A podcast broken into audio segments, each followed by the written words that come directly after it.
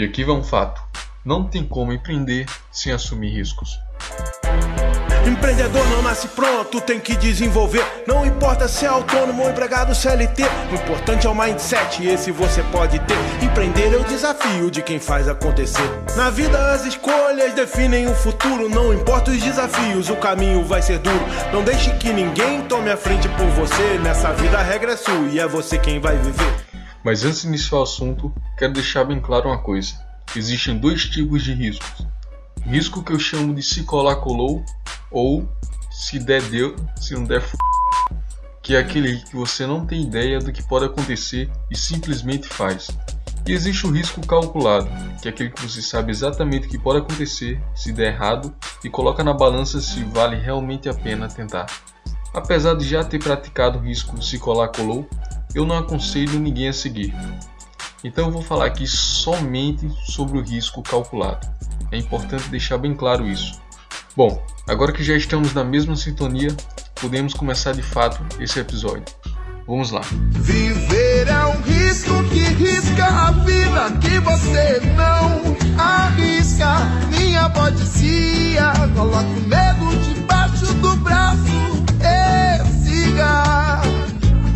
não está acostumado, acha que assumir risco é sempre um mau negócio. E esse pensamento é extremamente normal já que o nosso cérebro ele busca nos proteger, optando sempre por nos manter na zona de conforto. Logo, se expor ao risco é algo anormal para o nosso cérebro. A verdade é que nós fomos feitos para permanecer na zona de conforto e acaba se tornando natural buscar a tão sonhada estabilidade. Mas deixa eu te perguntar uma coisa: você realmente quer a sua estabilidade? Então domine o seu emocional, prepare o seu corpo e faça com que o seu cérebro entenda que correr risco faz parte do seu cotidiano. Coragem, paciência, foco, determinação, resiliência, engajamento e amor no coração. Esses são os componentes de quem muda uma nação. Como já tinha falado no início, não tem como empreender sem correr risco. Primeiro risco: começamos um negócio sem nenhuma garantia.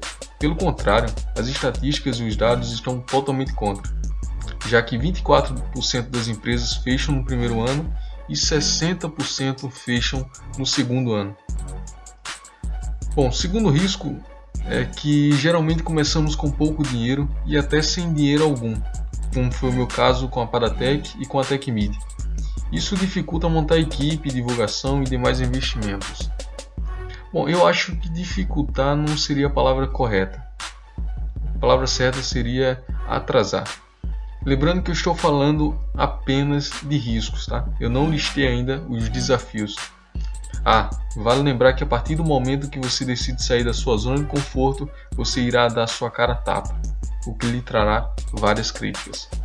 Algumas pessoas irão gostar de você pela sua coragem, outras irão te odiar pelo mesmo motivo. Ufa, falando tudo isso dá até um desânimo empreender, né? Mas calma que a parte boa vem agora.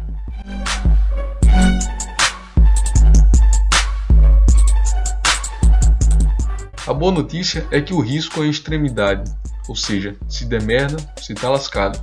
Mas se der certo, você pode ser o próximo Uber da vida. Mas pensa comigo, se você está começando agora e não tem absolutamente nada, se o seu negócio der errado, para você será muito fácil recomeçar. Por outro lado, se der certo, bom, já deve imaginar, né? Outra coisa boa é que tanto os acertos quanto os erros nos ensinam. Tudo serve como experiência. Em breve terá um episódio falando somente sobre as experiências que os erros nos trazem. Então aguarde aí que eu vou falar mais sobre esse assunto.